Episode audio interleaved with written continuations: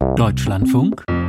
Interview wir schauen nach Brüssel. Dort werden am Donnerstag mal wieder die Staats- und Regierungschefs zusammenkommen. Sondergipfel. Es geht einzig und allein um den Beschluss über das geplante Hilfspaket der EU für die Ukraine. 50 Milliarden Euro verteilt über vier Jahre wollte die Union in ihrem Haushalt reservieren, um das überfallene Land finanziell zu unterstützen. Doch Ungarn, Viktor Orban blockierten. Nun also ein neuer Versuch. Und am Telefon ist nun Katharina Barley, SPD, Vizepräsidentin des Europäischen Parlaments und Spitzenkandidatin ihrer Partei bei der anstehenden Europawahl. Guten Morgen.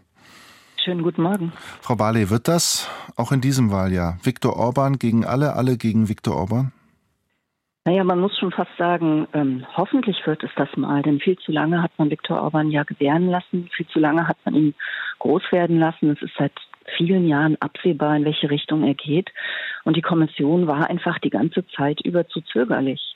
Das Europäische Parlament hat immer wieder angemahnt, schärfer gegen ihn vorzugehen, zu einer Zeit, wo das noch ging, auch bei den finanziellen Mitteln. Naja, und jetzt sind wir eben in der Lage, in der wir sind. Sie sagen, hat Orban groß werden lassen. Wie kriegt man Orban denn klein? Nun, man hätte äh, vorher, er regiert ja schon seit 2010 und baut scheibchenweise die Demokratie ab, sodass davon jetzt nicht mehr viel übrig ist in seinem Land.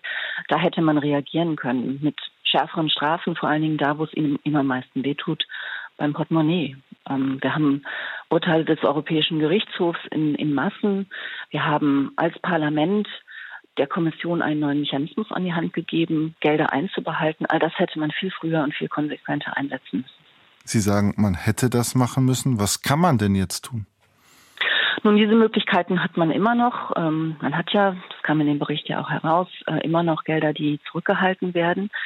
Ähm, aber jetzt reicht es insofern nicht mehr, als er, als er total eskaliert. Ähm, ich halte das, was da in der Financial Times berichtet worden ist, in der Form äh, für inakzeptabel. Es geht nicht darum, jetzt ein, ein, ein Land zu schädigen, sondern es geht darum, einer Regierung ganz klar zu machen, äh, was, äh, was sie aufs Spiel setzt. Und es ist gut, dass Orban isoliert ist, auch dass ähm, Robert Fico in der Slowakei die Linie hält ähm, der Europäischen Union. Aber er muss jetzt wirklich klar gemacht bekommen, wenn er, wenn er äh, weiterhin nur Stöcke in die Speichen wirft, dann, ja, dann wird der Rest der Europäischen Union mit ihm auch nicht kooperieren. Das heißt, Sie haben es gerade schon angedeutet, aber wir haben es auch gehört, nun wird über Artikel 7 beispielsweise spekuliert, nachdem Ungarn das Stimmrecht entzogen werden könnte im Europäischen Rat. Ist das eine Forderung, die sich, die Sie sich als ja, Ultima Ratio zu eigen machen würden? Ja, das ist auch gar nicht weit entfernt. Also Artikel 7, das Artikel 7 Verfahren läuft ja schon gegen Ungarn. Mhm. Das Europäische Parlament hat das angestrengt. Ähm, es gibt im Artikel 7 mehrere Absätze. Der Absatz 1, der, der läuft, also dass man feststellt, dass, dass kontinuierlich gegen Rechtsstaat verstoßen wird.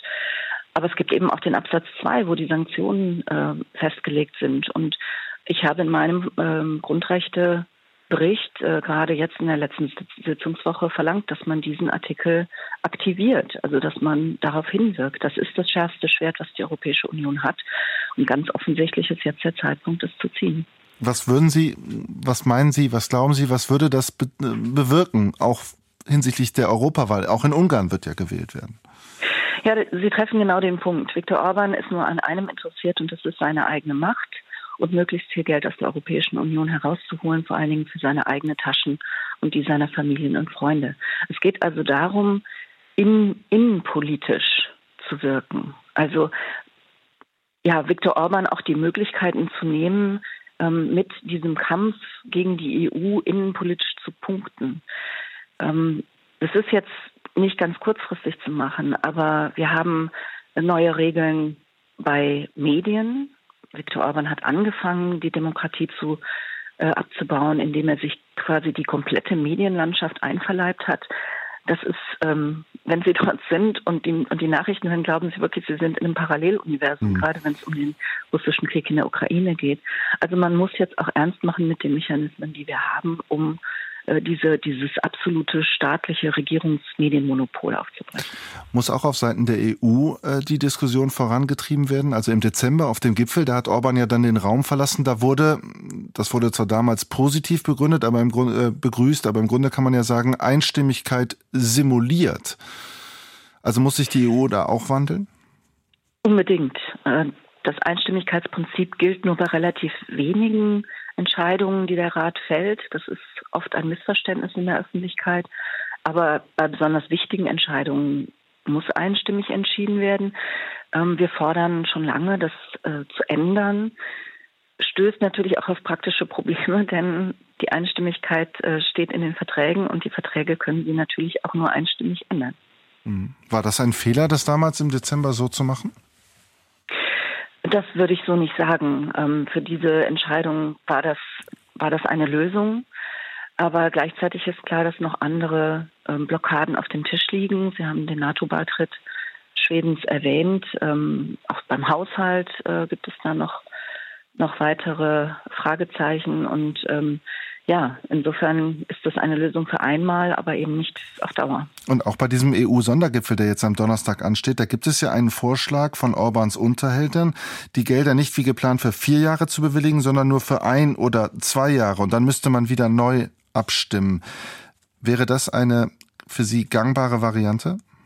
Ja, das ist ein typischer Orban. Da sieht man genau, wie er tickt. Denn dann hat er ja immer wieder neue Gelegenheiten, um die EU zu erpressen. Das ist das, worum es ihm geht. Also wenn man das jedes Jahr neu abstimmen muss, dann wird er jedes Jahr neu mit irgendwas kommen, was er will. In der Regel wird es Geld sein ähm, oder dass man ihm einen Blankoscheck für seine undemokratischen hm. Reformen oder was auch immer gibt. Ähm, das wäre ähm, glaube ich, eine absolute Notlösung, aber mit Sicherheit keine Lösung. Also braucht es eher ein Ende mit Schrecken als ein Schrecken ohne Ende. Ja, man muss ihm tatsächlich klar machen, dass er sich völlig und total ins Abseits manövriert und eben dann auch ähm, nicht mit, mit dem Wohlwollen und Entgegenkommen der anderen Staaten rechnen kann. Das Blöde ist wirklich, damit setzt er das aufs Spiel, was die EU eigentlich ausmacht. 27 Länder kommen zusammen, um friedlich zu einem gemeinsamen Ergebnis zu kommen, was am Ende allen hilft. Das ist die Europäische Union und das ist er dabei zu zerstören. Sagt Katharina Barley, SPD, die Vizepräsidentin des Europäischen Parlaments und Spitzenkandidatin ihrer Partei bei der anstehenden Wahl. Vielen Dank für das Interview heute Morgen. Sehr gern.